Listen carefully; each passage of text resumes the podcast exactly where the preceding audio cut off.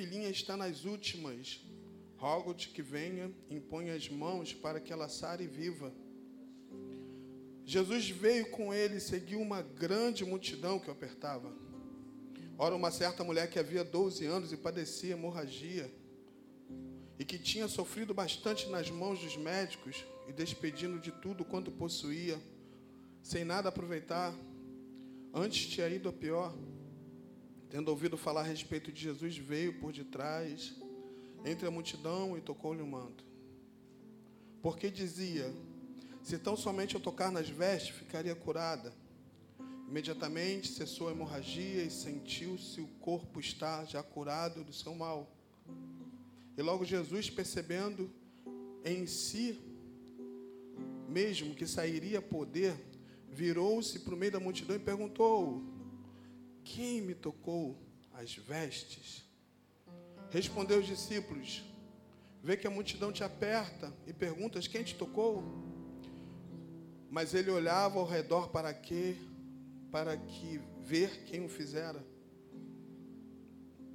Então a mulher, atemorizada e trêmula, consciente do que nela se havia operado, veio e prostou-se diante dele e declarou-se toda a verdade.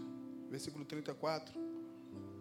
Disse-lhe ele: Filha, a tua fé te salvou, vá em paz, fica livre desse mal. Enquanto ele ainda falava, chegaram as pessoas da casa do chefe da sinagoga, a quem disseram: A tua filha já morreu, por que ainda incomodas o mestre? E percebendo Jesus, disse ao chefe da sinagoga: Não temas, crê somente. E não permitiu que ninguém o acompanhasse, senão Pedro, Tiago, João, irmão de Tiago. Quando chegaram à casa do chefe da sinagoga, viu Jesus um alvoroço, e os que choravam faziam grande pranto. E entrando, disse-lhes: Por que fazeis alvoroço e chorais? A menina não morreu, mas dorme. E riam dele. Porém, ele, tendo feito sair a todos, tomou consigo o pai e a mãe da menina, e os que com ele vieram e entrou onde a menina estava. E tomando a mão da menina, disse: Talita, come, que é traduzido: Menina, ti te digo, levanta-te. Menina, ti te digo, levanta-te. Meu Deus. Imediatamente a menina se levantou e pôs a andar, pois tinha, diga comigo, 12 anos. Glória a Deus. Então ordenou-lhes expressamente que ninguém soubesse e mandou que dessem de comer. Você pode fechar os olhos um pouquinho? A irmã Marisa já orou por mim, mas eu queria que nesse momento você parasse um pouco.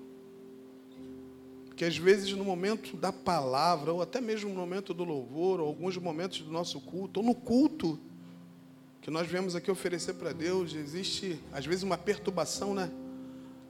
Que tenta tirar você daqui, mesmo seu corpo estando aqui uma vontade de levantar, uma vontade de sair, uma vontade de ir ao banheiro, uma vontade de. Mas há poder no nome de Jesus.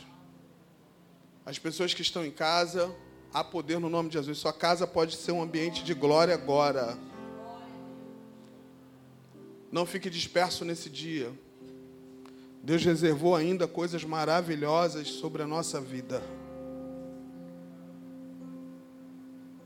Muito obrigado, Senhor. Eu sei que Tu está aqui, eu sei que Tu está trabalhando, eu sei que Tu está agindo, eu sei que Tu está fazendo. E eu vejo uma seleção de pessoas que Tu trouxe para cá hoje, pessoas que estão assistindo em casa. Hum. Em todo o tempo Tu confirma, vai confirmando essa palavra por meio dos louvores, por meio de orações, por meio de testemunhos. É sinal que Tu quer fazer coisas grandiosas aqui ainda nesse dia.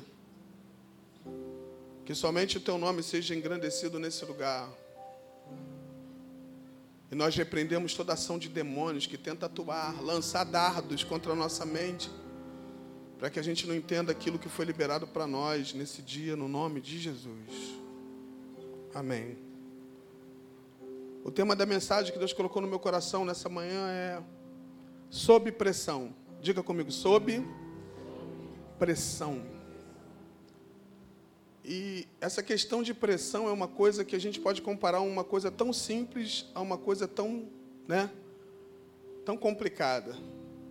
Já viu quando um, você sacode um refrigerante assim, aquela pressão faz com que aquilo que está dentro daquele recipiente saia? Já viram? Então, existe vários tipos de pressão. Tem pressão do bujão de gás, né? aquela pressão que está dentro do bujão, que sai quando você vê aquela pressão que acontece no bujão. Já viu a pressão quando acontece num dinamite? Né? Às vezes não dá nem para imaginar um dinamite, aquelas bananas de dinamite, aquela pressão toda que traz uma grande explosão. Eu queria que você tivesse comigo aqui, não se ligasse em nada. Meu Deus. Já viu aquela aquela pressão que tem na aquele negócio também que é tipo uma bomba, qual é o nome daquilo? Uma granada, né?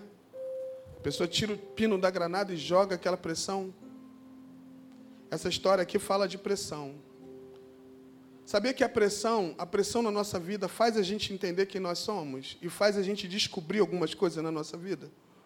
Porque se não tiver pressão na nossa vida, a gente não sabe quem a gente é. Porque quando a gente tem uma pressão, alguma coisa está nos pressionando, a gente fica encorajado a fazer alguma coisa. Já viu quando você socorre alguém e aquela pessoa está enferma, você coloca dentro do carro, sai igual louco numa pressão, levando para socorrer aquela pessoa? Já viu uma situação na tua vida quando você está sob pressão? Porque se você não tivesse sob pressão, jamais você ia fazer aquilo. Mas na verdade houve necessidade, necessário que acontecesse uma pressão para você fazer. Então, como eu disse antes, a pressão é necessária na nossa vida para a gente descobrir de verdade o que está dentro de nós. Na verdade, não é para provar nada para Deus, porque Deus já conhece o nosso futuro.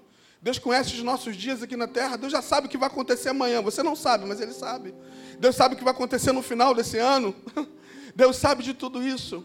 Mas a pressão é importante na nossa vida para saber de verdade o que está dentro de nós e o que precisa colocar para fora. Esse homem aqui que nós citamos na, na palavra de Deus é Jário, um homem muito resolvido. Um homem que tinha uma vida resolvida, ele era considerado mestre. E todas as pessoas que são consideradas mestres é porque ele era um resolvido e bem entendido em algumas áreas. Mas a vida dele ele estava sob pressão. Porque a sua filha estava enferma e a enfermidade era para a morte, porque ele, ele já identificou isso. E a Bíblia diz que Jairo, ele estava aguardando Jesus chegar à margem do rio. Só que Jesus vinha de uma missão onde expulsou lá na cidade de Gadara um demônio que estava na vida de um homem. E Jesus estava vindo de lá. Jesus já estava vindo com sangue nos olhos. e a Bíblia diz que quando Jesus chega ali, esse homem, Jairo, ele se curva diante de Jesus. Isso não era muito normal acontecer na vida do mestre da lei. Lembra de Nicodemos? Nicodemos, quando foi encontrar com Jesus, ele foi à noite para que ninguém pudesse ver ele. Mas esse não, esse se rasgou diante de Jesus. Se humilhou, a Bíblia diz que ele se humilhou, em algumas traduções diz que ele chorou, ele se ajoelhou pedindo misericórdia. Jesus, por favor, a minha filha, a minha filha está enferma, eu preciso que tu vá lá. Talvez essa expressão dele é, é porque ele não imaginava como Jesus reagiu. E eu acho espetacular isso, a forma que Jesus reagiu para Jairo. Enquanto ele se rasga todo pedindo misericórdia para a filha dele, Jesus apenas diz isso: Eu vou lá. Talvez ele devia imaginar assim: não, Jesus, acho que ele vai, sai lá. Não, Jesus, eu vou na sua casa. Aqui a gente começa a ver começa a enxergar o caminho da graça. Diga comigo, caminho da graça. Você sabe o que significa graça? Favor? Merecido? Favor? Amém. Isso é graça. Eu acho que todos nós sabemos o que é graça e o que significa graça. Jesus começa a caminhar com Jário. A Bíblia diz que havia uma grande multidão. Só que os passos de Jesus não, não, não eram passos de alguém que ia socorrer uma pessoa, porque às vezes, humanamente falando, a gente quer socorrer e sai correndo, né? Já viu algumas pessoas que colocam as pessoas nas costas e sai correndo? Ei, Marco, como é que tá aí? Tá comigo ou não tá? Jesus não tinha como correr, Jesus ia andando. Imagine a aflição de Jairo. Meu Deus, ele tem que chegar lá logo. Quando eu sair de lá, quando eu sair de lá, eu preciso só que vocês fiquem parados, porque eu não consigo pregar assim. Vai lá, Marcos. Por isso que eu estou pedindo a Marcos aqui. Ê, Jesus. Deixa eu tomar um. Gente, suco de goiaba.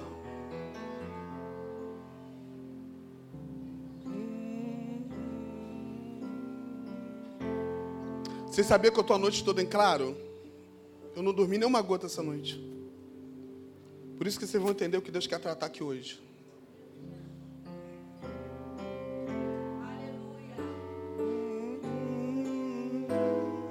Nem minha esposa sabe disso, que eu estou a noite toda em claro.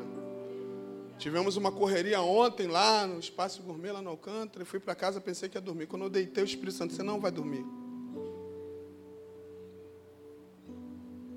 Vamos lá. Continuando aqui.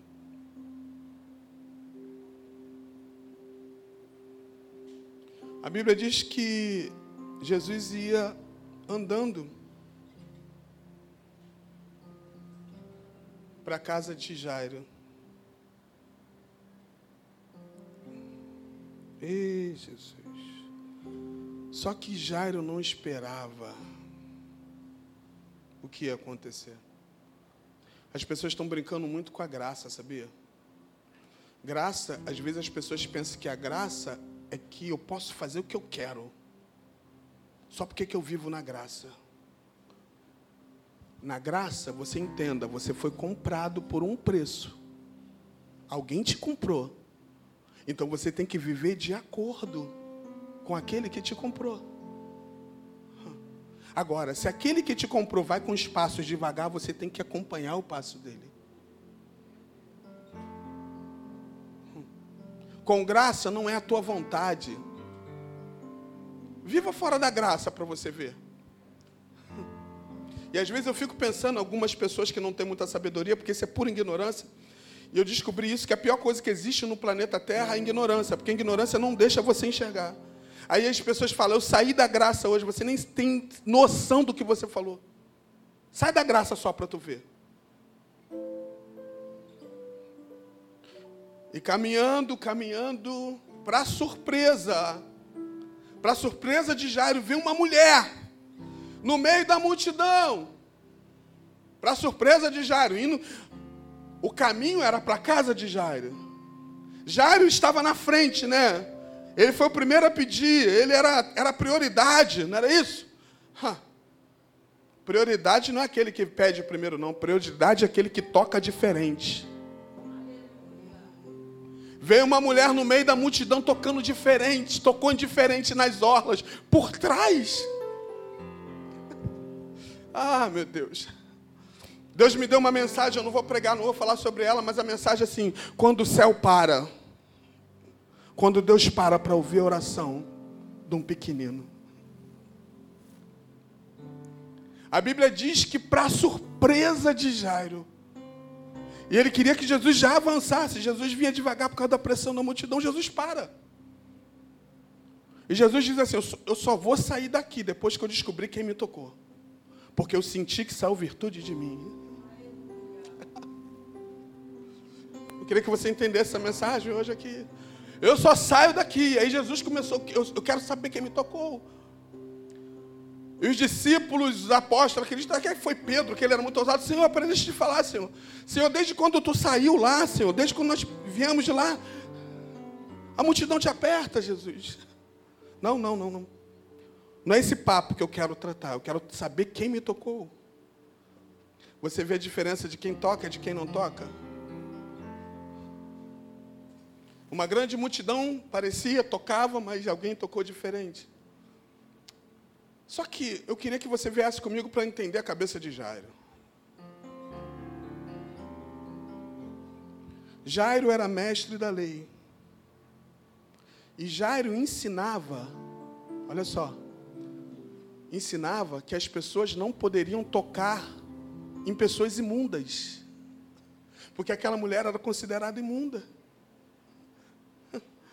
E justamente uma mulher imunda toca em quem? Jesus, que ia na casa dele curar a filha dele. Vocês estão conseguindo me entender aqui? Raciocínio?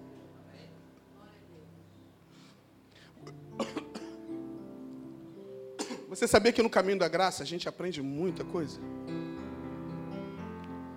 No caminho da graça a gente aprende muitas coisas. Favores não merecidos, a gente aprende muita coisa. Na graça não tem prioridade não, tá? Na graça, não é só porque você chegou primeiro, você vai receber a benção primeiro. Talvez você chegou primeiro, você é o último a receber. E aquele que está no caminho, que chegou pelo último, recebe e você não recebe. Graça é muito louco. Sabe por que isso? Porque graça não é uma coisa que você compra. Graça não é você que comprou e nem você que pagou, foi alguém que pagou por você. E ele sabe como fazer. Você já viu quando já aconteceu isso muitas vezes, desse lado e do lado oposto na nossa vida? Já viu que quando você, alguém é usado por Deus para você, para te abençoar? Já aconteceu de alguém ser abençoar, eh, te abençoar levando você para um mercado e você não tem nada em casa? Já aconteceu isso comigo. Já aconteceu esse lado e aconteceu o outro lado também de a gente levar pessoas para isso.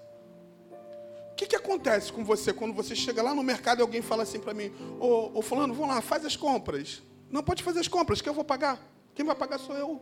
Aí você vai lá, coloca no carrinho, você fica assim, né? Você coloca, coloca um quilo de arroz, um quilo de feijão, porque você não foi você que comprou e não é você que vai pagar.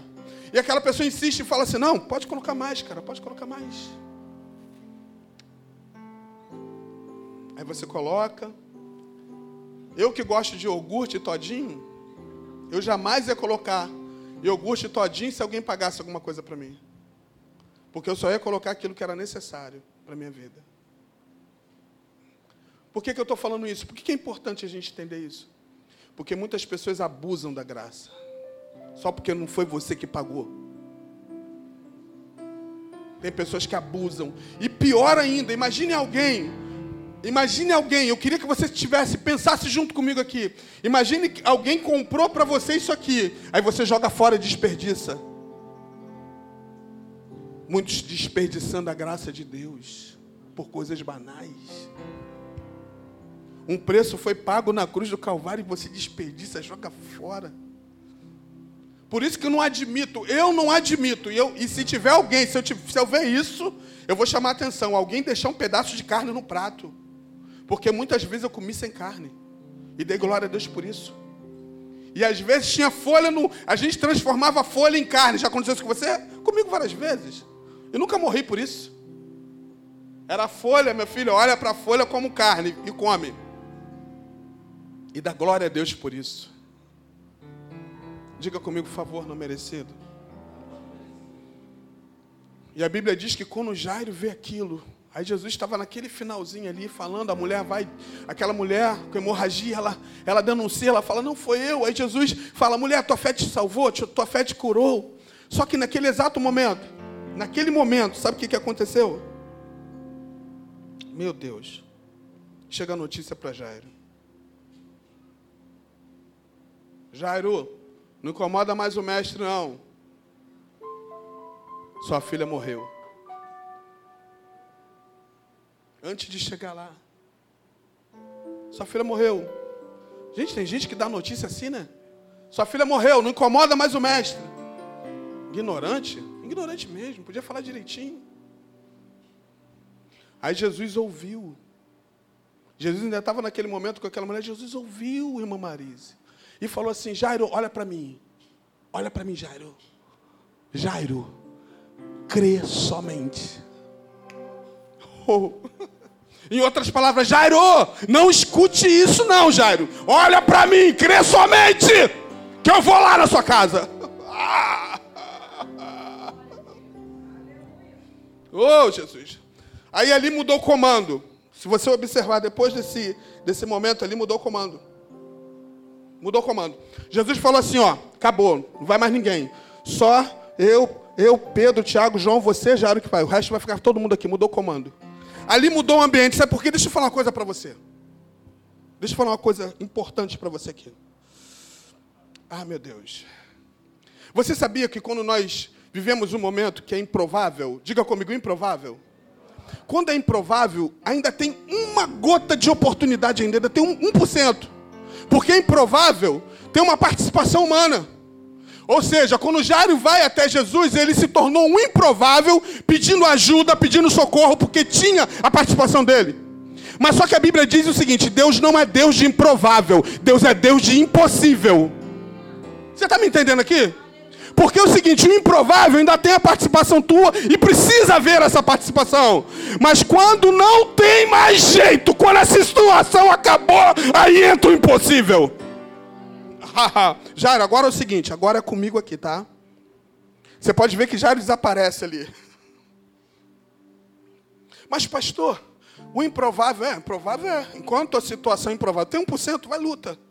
É, uma, é 1% de chance, lute. Mas quando não tem jeito, aí ele se manifesta.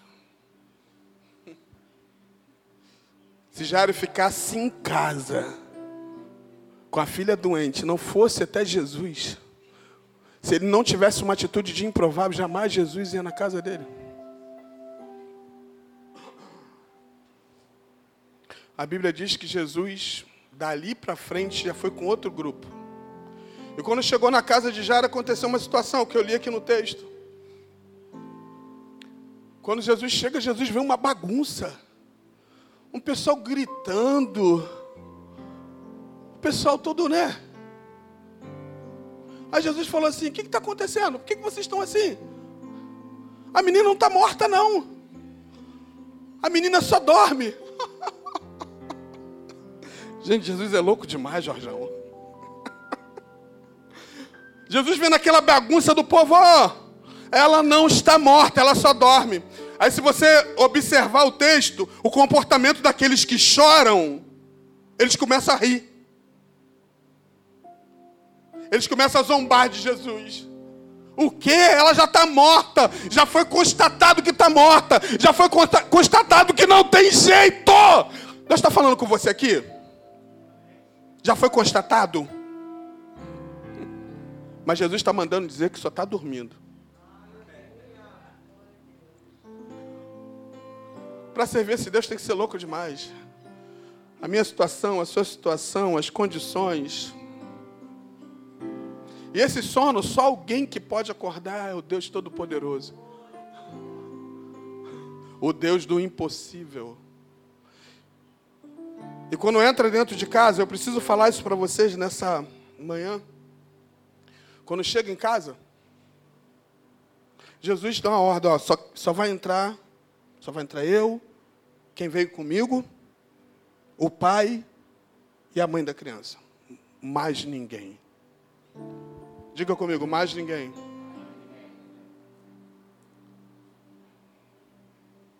Você sabia que quando você está construindo uma casa, estava falando isso para os meninos essa semana. Eles aproveitam quando está comigo. Brenda e Vitinho, nós fomos para o Rio, lá para a igreja do pastor Silas, lá, um culto lá de libertação. Aí a gente vai no carro, já vai falando algumas coisas. Ele é, eles aproveitam que é discipulado, a gente vai discipulando. Eu estava falando para eles o seguinte: quando a gente constrói uma casa, você sabia que quando você constrói uma casa, ou com um prédio como esse, há uma necessidade de estacas, sabia? Tem que ter algumas estacas para poder manter né, até o, que o teto seja pronto, até que o concreto chegue, ou então nas paredes. Mas você sabia que depois que a casa está construída, você não precisa mais de estaca? As estacas, se elas continuarem, elas vão atrapalhar. Imagine só na construção, na colocação dessa, dessa laje, se a gente mantesse as estacas aqui. Existem estacas na nossa vida que tem que ir embora. Pessoas que te acompanharam que hoje estão atrapalhando o teu ministério. Pessoas que até por um momento te ajudou é abandonar, não, você não tem que abandonar, você tem que deixar mesmo embora. Porque às vezes pessoas que no momento tá rindo e chorando de uma situação tua, porque quando você está na pior choram, né? Choram de você. Mas quando a benção vem, fica zombando de você. Deixa embora. Deixa embora. Tem que deixar embora mesmo. Porque quando a casa está pronta, as estacas têm que ser lançadas no fogo ou tiradas. Para que se cumpra tudo aquilo que Deus quer fazer. Aí você fica mantendo essas estacas, sabe o que, que acontece? Você fica ouvindo maus conselhos. Não vai não. Não vai por oração não, cara. Não vai não, porque o coronavírus está aí, gente, olha só. Se fosse para você morrer de coronavírus, você já tinha morrido. Ah, pastor, eu vou ter que andar de qualquer jeito. Não, use a máscara, coloca álcool gel. Mas não deixa de vir para oração, não. Porque a irmã Marise falou uma coisa muito legal aqui. Ela falou o seguinte, eu estava lendo sobre isso. Os discípulos, eles, eles pregavam o evangelho e existia uma ordem da autoridade para eles, para eles não pregar.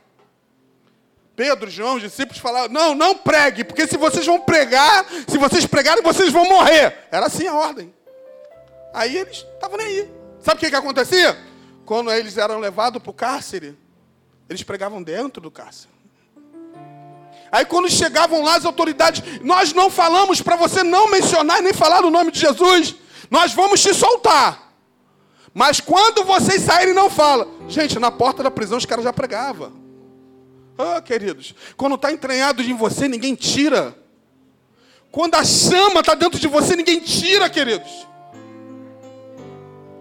Muitos morreram na trajetória da igreja primitiva, muitos morreram, mas o evangelho não parou, porque o evangelho não é de um homem, o evangelho é de Cristo. Sabe o que, que o dono do bar uma vez falou para mim quando fechou a igreja? Nós fechamos a igreja por causa da pandemia e o bar dele estava aberto.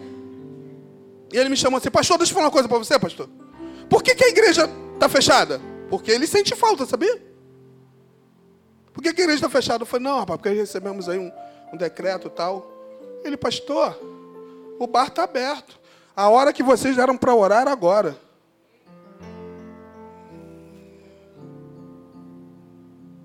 Não é nessa hora que vocês tinham que orar, não? É, Jesus. Enquanto muita gente com medo. Querido, se vai ou não morrer, algumas pessoas disso ou de outras coisas, querido, existe uma eternidade. Eu ouvi alguém falando isso, gente. Aqui na terra só a pontinha do iceberg, quando chega na eternidade. Aí você está com medo disso? E as estacas teve que sair. Qual é a estaca hoje que tem que sair da tua vida hoje? Que está impedindo o teu crescimento, está impedindo. Fale com ele agora que ele vai revelar para você agora. Jesus ele foi e curou aquela mulher, aquela menina, e falou assim: Menina, levanta, Talita, come. E Talita levantou. Eu estou terminando essa palavra rápida porque hoje tem muita coisa. Eu deixei para falar algumas coisas no final aqui para vocês. Eu comecei a orar porque sempre quando eu vejo um texto assim que encaixa algumas coisas, eu fico pensando.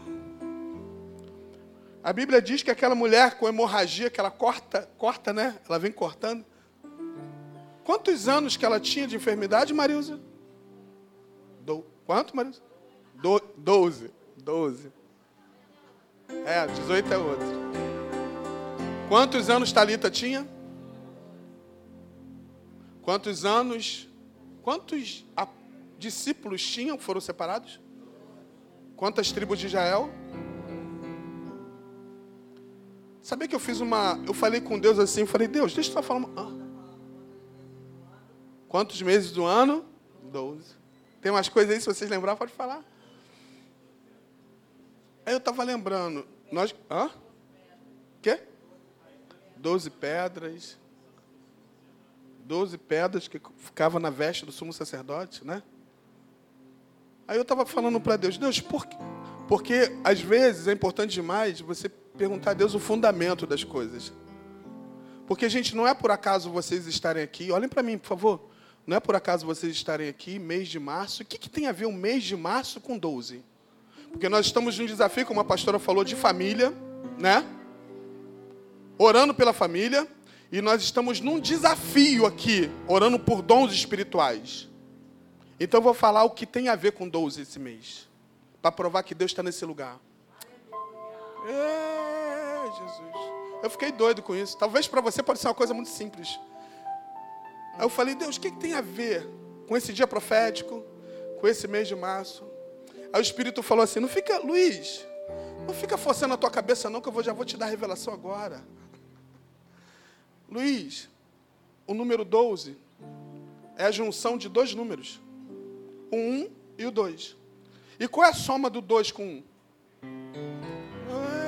É, Jesus. Que mês você está? É, Jesus. A soma deu quanto? Deus quer agir poderosamente nesse mês na tua vida.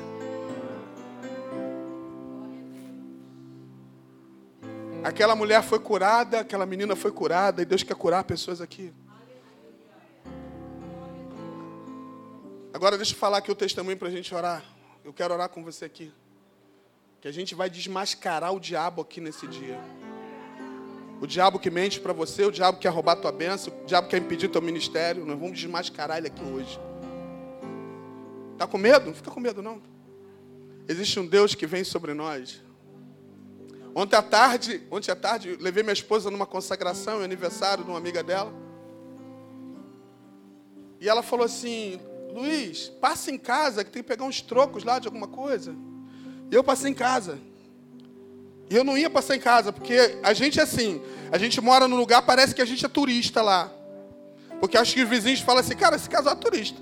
Porque ele só vem para dormir. Tem gente que a gente só sai de manhã e só chega de noite. E eu não tenho problema nenhum com banho, eu tomo banho quando chego em casa. Não tem problema nenhum, tem gente que tem problema com banho, não tenho. Eu acho que a obra de Deus é mais importante estar com banho. Bota o um negócio aí e vai embora. Tem gente que fala, eu tenho que parar para tomar um banho. Nada. Eu já deixo tudo preparado já. E eu estava lembrando, irmã Marisa, que isso a gente é assim desde jovem. Eu lembro que quando a gente saía de manhã para oração, ia para a escola dominical, ia para o evangelismo, e muitas vezes ia para o culto sem tomar banho. Ah! Tomava banho só em casa. É, querido, eu vou falar uma coisa para você aqui, para ser destravado algumas coisas na tua vida aqui nesse dia. Quero falar uma coisa para você. O melhor cansaço que existe é quando você cansa na causa do Senhor. Quando você sai de um trabalho, cara, trabalhei muito, forcei muito a minha mente, meu corpo, mas quando você chega em casa, senta no sofá sem tomar banho ainda, porque às vezes acontece comigo. Vou tomar banho daqui a pouco. E você lembra de todo dia, desde a manhã que você estava na oração, de você falar do amor de Deus, de você orar por alguém, e algo aconteceu através da tua vida. Você levanta a mão e diga: Senhor, como é bom ser útil na tua obra. Aí eu fico pensando algumas pessoas trocando esse prazer de servir a Deus do, por outros prazeres. Meu Deus. Diga comigo, ele é digno. Então, quando eu cheguei em casa ontem, né, cansado demais, Jesus. Fui orar, fui dormir. Só fui. Parece que todos os demônios foram para minha casa ontem. Parece ontem foi isso.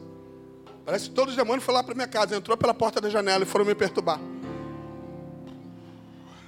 Eu pensei que ontem seria a noite. Eu cheguei até a fazer uma oração na madrugada e falei assim: Senhor, eu entrego o teu espírito. Estou te entregando agora, Senhor. Porque eu não sei se acorda amanhã. Essa semana nós ouvimos uma mensagem aqui na quinta-feira da pastora Isa, falando sobre raízes da palmeira que encontram água. Como nós fomos ministrados aqui como ela cresce primeiro, né, para baixo, para depois para cima. Deixa eu dar uma, falar uma coisa para vocês aqui. Nós estamos vivendo, parece que não, mas estamos vivendo um dos momentos mais terríveis aqui. E se você não tiver firmado, você vai ser sucumbido. Vai ser sucumbido por uma depressão, sucumbido por algum problema. Mas aqueles que estão firmados, Vai até dar uma viradinha, mas depois volta para o lugar de novo.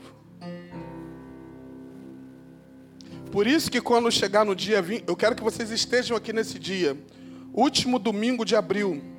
Nós vamos falar sobre a volta de Cristo, nós vamos falar do anticristo e nós vamos falar de tatuagem. Eu duvido você querer colocar uma tatuagem depois do último de domingo de abril. Duvido se você vai querer colocar uma tatuagem.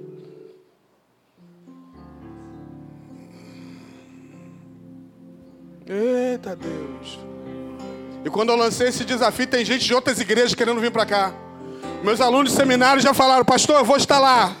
Estou querendo até fazer um almoço que o negócio vai quebrar aqui. E Deus já me deu todas as revelações com base bíblica. Não é copiar do Google, não. Com base bíblica, revelação e confirmação na palavra. Eita Deus. E eu fui orar. Deus, o que está acontecendo nessa noite? Uma perturbação, isso na noite ontem. Eu comecei a. Fui na geladeira, bebi água, bebi uns, algumas coisas, fui para o sofá, orei, fui na varanda, orei, voltei, deitei de novo. Eu falei, Deus, o que está acontecendo? É o dia da minha partida, peguei coronavírus, pensei em tudo isso. Peguei alguma enfermidade, peguei alguma coisa, alguma coisa parece estar travando dentro de mim, alguma coisa está secando dentro de mim. Eu não consigo nem falar, eu não consigo, alguma coisa aqui me incomodando, mal-estar, uma coisa assim, eu, eu pensando que era uma coisa humana, uma coisa, porque na verdade a coisa espiritual reflete no teu corpo, sabia? Reflete no teu corpo, teu corpo sente isso. E eu falei, Deus, olha só, eu não quero saber eu vou deitar. Do jeito que eu estou mesmo. Da maneira que eu estou. Agora, se eu acordar amanhã, se eu não acordar, eu entrego meu espírito a ti e a minha vida está nas tuas mãos. Queridos, eu não, não dormi gota. E da minha cama dá para olhar para o céu, que eu moro no sexto andar, dá para ver a janela. A janela estava aberta, eu estava olhando para o céu. Eu falei, Deus. Aí, Deus. aí eu falei assim, Deus, e as suas promessas comigo? tu me prometeu algumas coisas. Deus, e, e algumas coisas que tu falou comigo usando algumas pessoas. E algumas situações que tu me levou a um lugar e usou alguém para falar isso, ó, você vai ainda tal lugar. E aquela promessa que eu te fiz quando você foi naquela casa daquela irmã de oração, e quando eu olhei aquela foto daquela mulher no camelo em Israel, e ela foi fazer um, fazer um negócio, um suco, alguma coisa para mim, e quando eu olhei aquela foto, e o teu espírito falou assim para mim, Luiz, você vai em ainda Israel antes de você partir. E quando aquela irmã veio da cozinha, ela sem saber de nada, o que eu já tinha falado na mente com o Espírito Santo, ela falou assim: Luiz, eu quero dizer para você que você vai para Israel e Deus vai cuidar de tudo. Eu falei: e as promessas de Deus? E as promessas, Deus? E no final eu falei assim: Deus tem que ser a tua vontade, não a minha vontade. Porque quando você vive na graça é a vontade dele, não é a tua vontade.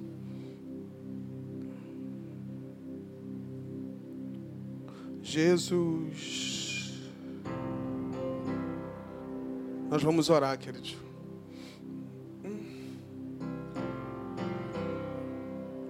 Eu estava ouvindo a pastora Antonieta Rosa. Eu sou muito eclético, sabe? Esses meses eu estou ouvindo muitas mulheres. Eu entendo que esses meses as mulheres estão aí quebrando tudo. Eu estou ouvindo as mulheres e a pastora Antonieta estava falando algumas coisas ontem. E eu estava pensando. A mulher tem 81 anos. E eu recebi um convite para terça-feira agora. Ir lá para a Assembleia de Deus da Penha. Pelas umas amigas, Ana, Bel, que elas vão toda terça-feira lá. Ana, Bel, família Bézio, um beijo para vocês aí que assistem nosso culto. E elas falaram assim: Pastor, vem para cá. Deus está derramando muitas coisas aqui, é tempo do fim. E a gente tem que procurar lugares de oração. Queridos, aproveite. Essa é a última hora. O problema não é como você começou. O problema é como você vai terminar. Nós estamos na última, praticamente a última, na última hora, nós estamos na rodada final da corrida. Aí vai ver que aqueles que vão ficar e aqueles que vão. Então, nessa última rodada, pega impulso, pega força, pede, ajuda. Se você está passando por um problema, pede ajuda, pede força. E recarregue tuas forças e vai até o final. Porque a pior coisa que existir vai ser você que está aqui no culto, quando receber a notícia que a igreja partiu, porque eu não vou estar aqui. Não vou de maneira nenhuma. Enquanto muitas pessoas apegadas a casa, carro, a isso, aquilo, Deus tem falado comigo nesses últimos dias, Luiz, desapega tudo. Desapega tudo, ainda fala assim, não compra nada. Deus tem falado isso comigo, compra nada, Luiz. Não compra nada porque eu estou chegando. Porque as coisas, às vezes, que você pega, pode, pode fazer com que você viva igual aquela mulher que virou estátua de sal. Não se apega a nada, Luiz. Não se apega nada que eu estou voltando. Eu já preparei uma mansão para você. Você pode ficar de pé?